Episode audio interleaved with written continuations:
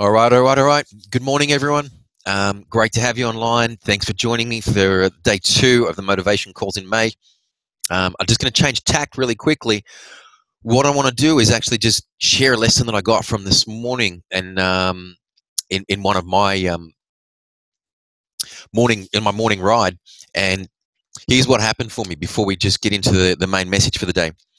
Is two weeks ago I had an operation, and that sort of put me on the sidelines for a little while. The doctors wanted me to um, have two weeks off, and that didn't really happen. I was back in training for 24 hours later, but um, I did take it easy, and I sort of pulled back a little bit, and I started to sleep in a little bit till 5:30, and then that crept out to six, and then 6:30, and then I started. That became a little bit of a habit, and it only took two weeks for that to creep in, and um, I was starting to feel better, and I was, you know, other two weeks had passed, I was able to go and train again.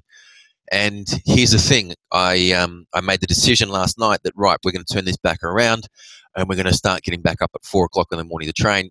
And um, well, I, here's here's the thing: is uh, last night I set the alarm and I set it for four twenty, and um, in doing so, I thought I'd ease myself back into it and not go straight to the four o'clock number.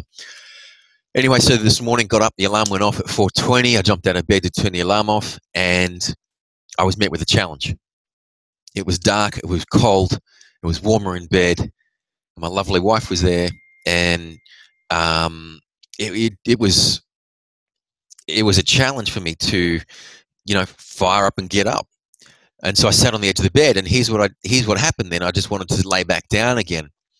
And when I was training for a world title, I recall that at you know back then I was getting up at three o'clock in the morning, and um, so the alarm would go off at ten to three for me to be on the road by three o'clock, and it was hard then. It was really hard. Dawn wasn't even up yet, and um, I was it, it was very difficult because it was cold and it was winter. So I would tell myself, world champion would not lay back down. A world champion does not succeed by being in bed and a world champion needs to do more than others would do and do other things that people wouldn't be doing. So I would get straight up and I'd be on the road by three o'clock, bang, out the door. But here was my mindset. I knew that most people didn't get up and out of bed till 5.30 for a tra- six o'clock training session. And because I was on the road by three o'clock, I had three hours ahead of the game. So for every pedal stroke and every revolution that I did, I knew it was one more than everyone else was doing. So I would put all my power into each revolution to try and get the most out of that three hours before everyone else. And then what I would do is that I would try and do more of those revolutions, which means I would spin faster with more power because I knew that there was no one else out on the road and I was achieving more than everyone else would be. And here's the mindset I would then do my three hours or two and a half, three hours before everyone was on the road. And then I would go and meet them to do the session with them. Not telling them, obviously, I've been up till th- since 3 a.m. Sneaky K's, it's always good. But here's the mm-hmm. thing I knew that I'd done more. So every time came that I went to a race, I knew that I'd done three hours more than most every other morning. I knew that I'd put more energy and more power into each one of those strokes in those three hours than every other person in a race, and that I knew that I had the edge over them. And what did it all come down to? Success. My success came down to mindset. The mindset of not to lay back down, the mindset to put more power into the three hours that I was out before everyone else what was I doing? I was doing things that others weren't prepared to do to get things that they would never have. So what I wanted to, and here's my lesson from this morning was that yeah, it was hard to get out. At you know, I was up at 4:20, out on the road by 4:30, and my lesson from this morning was that I was more empowered by being out early and getting ahead of the game than what I would have been if I had snoozed in and kept on with that pattern of sleeping till 6.30 which possibly could have kept on going and slept till 7 so what i want you to know is that from that i started this morning and adopted the same mindset and put more power and more energy into each one of those revolutions while everyone else was still in bed knowing that it was putting me ahead of the game. So let's get on to today's message. And today's message is the key determining factor to success is your beliefs. Now we all have a blueprint about the world and that's what we call modalities. And these modalities are formed from a really young age. Some people believe, you know, if you believe in Gestalt therapy, that that happens from even before the, in when you're in the womb, um, right through your whole life. But the formative years are zero to seven.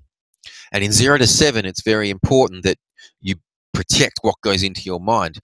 So those modalities are influenced by parents and siblings and teachers, basically anyone that comes into your world and has an input or a say because they can sway and influence your mindset. Now, if your parents went through a recession or a depression or a world war, then possibly that their mindset is quite negative and life is difficult and life is a challenge and money is scarce and life is difficult and that's been passed on to you which unfortunately you've now adopted because it was do- uh, dropped into your into your psyche and your body and your mindset at the very young age between 0 and 7 in your formative years here's the thing if you're a parent or about to become a parent what's really important is that you protect you've got the most important job in the world of protecting your child's mind and that you must inject positivity and reinforce creativity and the ability that they can do anything in those formative years and let them know that they are without doubt loved. Because in those years you're either going to produce a child in and who will turn into an adult that either is strong confident um, and the ability to do anything that it uh, that child believes, or you're going to have someone who has limiting beliefs and doesn't think that they're capable of anything and has self doubt and negative and, and a downtrodden mindset.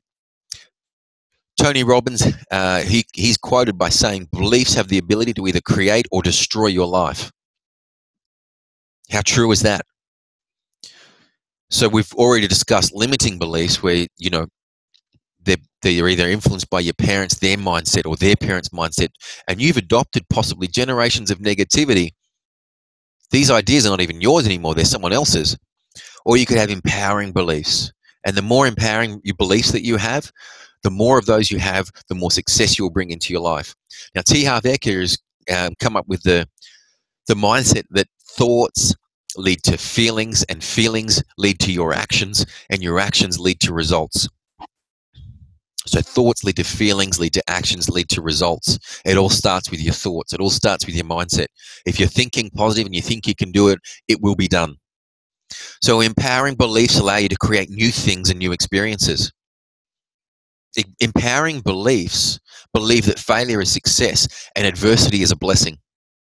See, they help you believe that it is okay to be vulnerable and that the past is behind you and anything possible is possible in the future. And empower, empowering beliefs are endless.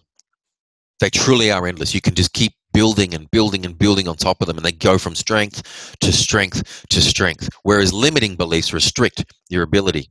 See, there's a person who would say, you know, my father died from X, X disease, then I'm going to get it because it's hereditary and it's in my blood. What are the chances of that person actually dying from that? Really high.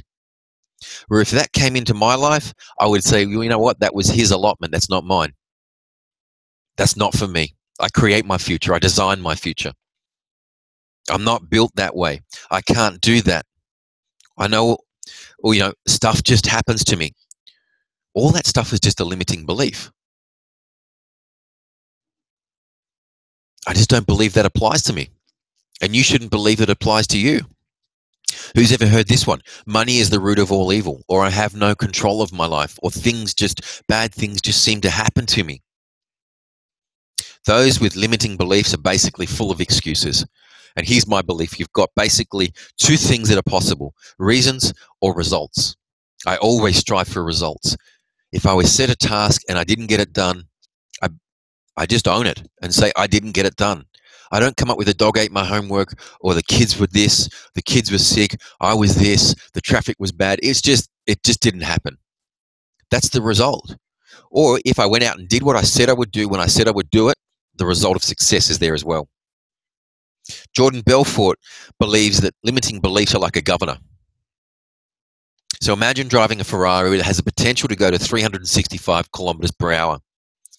Yet you're driving around with a governor on the on the engine, capping its capacity as 40 kilometers per hour. Why would we do that? You're just exactly the same. You're a Ferrari with unlimited potential, yet you're driving around at 40 kilometers per hour. Take the governor off. Get rid of those limiting beliefs. You're exactly the same as that capped Ferrari. Uncap it. So here's your home plate for the day. I want you to work out what is holding you back. What is your limiting belief? I want you to write down these limiting beliefs that you've adopted. They're not yours, you've adopted them from someone else. You've adopted them from people around you and made it your own. I want you to get clear on what these governors are, the governors that are slowing your life down.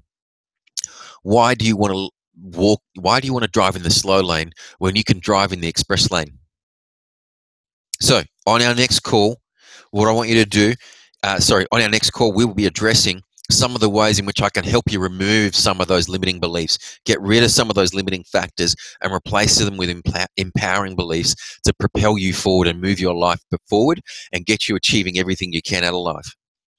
So here's what I want you to do for today work on your limiting beliefs, write them down, get clear on what they are because they're not yours. You need to get rid of them.